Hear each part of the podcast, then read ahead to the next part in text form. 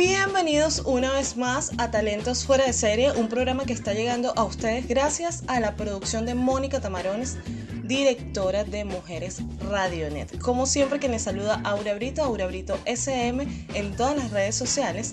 Y hoy vamos a hablar de un tema súper importante, sobre todo en este momento en que nos encontramos viviendo. Y es nada más y nada menos las finanzas en el emprendimiento.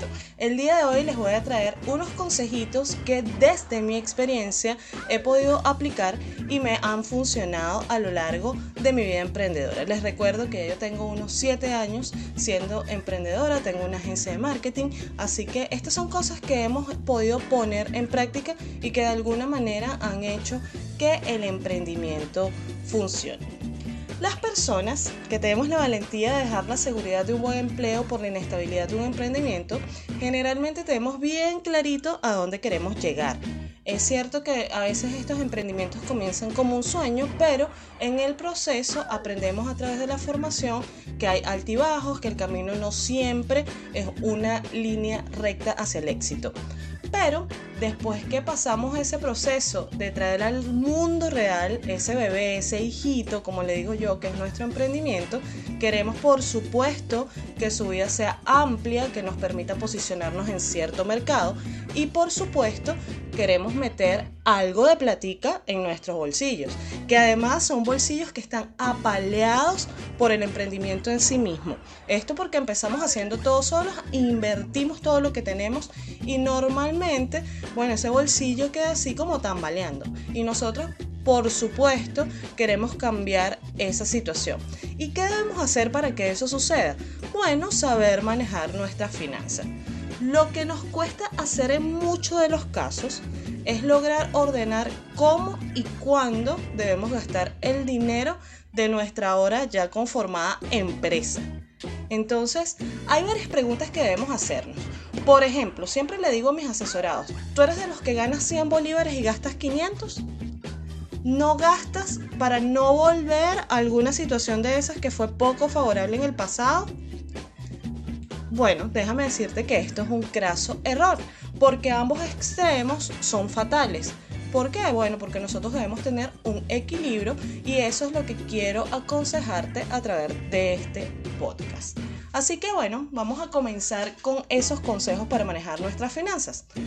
Desde mi experiencia como emprendedora, yo voy a ser bien responsable y te voy a decir que lo primero que debes hacer es educarte financieramente. Por supuesto que yo no te estoy diciendo aquí que tú tienes que volverte un experto, que tienes que hacer un posgrado, que tienes que graduarte en finanzas, pero sí debes preocuparte por entender cómo funciona y cómo se debe manejar el dinero. Eso no solamente te va a servir a ti, sino que va a servir para tu negocio, para tu vida personal y para tu negocio. Así que recuerda que mientras más sepas acerca de tus propias finanzas, mayor confianza vas a tener al administrar tu dinero en el largo plazo. Así que si necesitas ayuda, yo te recomiendo que busques a una de estas personas que son expertas, que son asesores y seguro te van a ayudar a crear un plan para alcanzar tus metas. En segundo lugar, tú debes tener en cuenta que hay que separar lo que es de tu negocio y lo que va a ser destinado para tus gastos personales. Muchas personas te van a decir conceptos que son rarísimos de contabilidad y administración.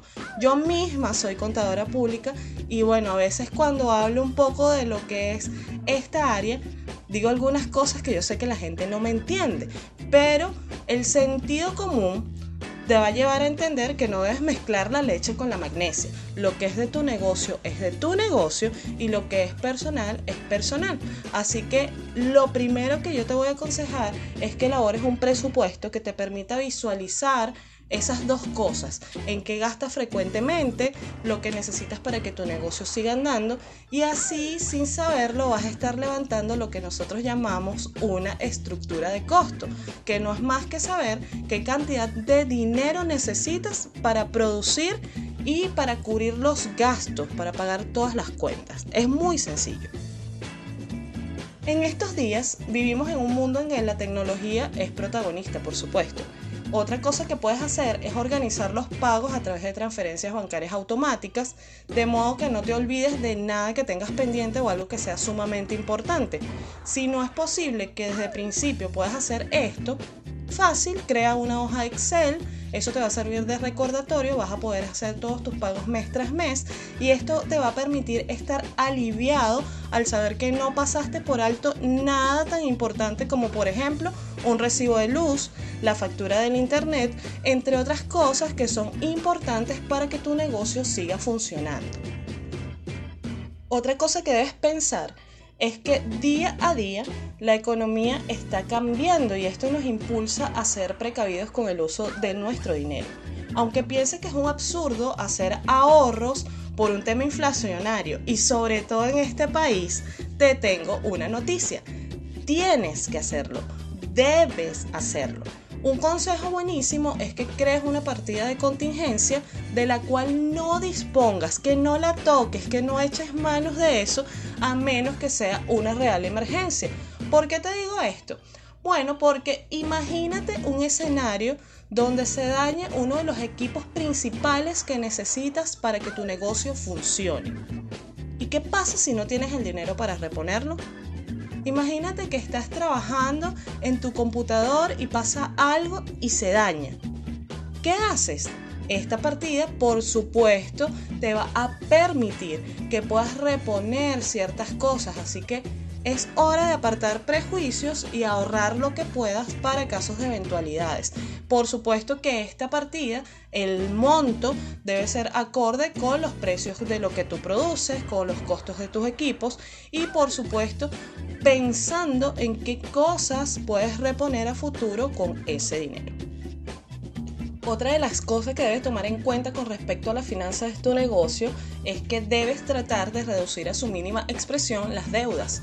Probablemente cuando arrancamos mucha gente está de acuerdo en ayudarnos, prestándonos dinero, apoyándonos para que el proyecto salga a flote. Así que si ya estás produciendo, es momento de que retribuyas todos esos favores y pagues la mayor cantidad de deudas que puedas y disminuyas todo lo que tenga que ver con este punto. Paga las tarjetas de crédito, paga los préstamos bancarios y cualquier cosa que no te deje dormir en paz. Otra cosita que siempre les comento a mis asesorados es que debes controlar el pago de tus clientes. Si a la gente se le vence un plazo, llámalo todas las veces que sea necesario. A veces no nos gusta cobrar y es porque tenemos como un concepto errado de que no nos gusta vender, pero al final todos somos vendedores. Entonces recuerda que muchas empresas pagan primero a los que insisten. Así que por favor, cobra cobra y cobra. Y finalmente, y aunque es muy importante que siempre inviertas en ti en tu negocio, voy a aconsejarte que no tengas todos los huevos en la misma canasta. ¿Qué quiere decir esto? Bueno, que es hora de que tengas en mente cierta diversificación. Es decir, que no pongas todo tu esfuerzo en un solo negocio, sino que pienses cómo tu inversión en el largo plazo puede darte beneficios por otras vías. Esto lo puedes hacer fácilmente si tú trabajas con un planeador financiero.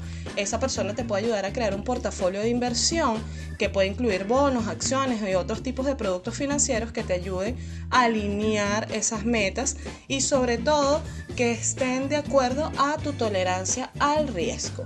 Así que espero que con estos consejos puedan avanzar en el tema de las finanzas de sus emprendimientos y que a partir de aquí tengan una referencia para manejar el dinero tanto a nivel personal como a nivel empresarial. Gracias por escucharme una vez más en una nueva cápsula de talentos fuera de serie. Les recuerdo que esto llega a ustedes gracias a la dirección de Mónica Tamarones, directora de mujeresradio.net y a todas las personas que están detrás de este gran proyecto. Así que ya saben, nos escuchamos en una próxima cápsula. Bye bye.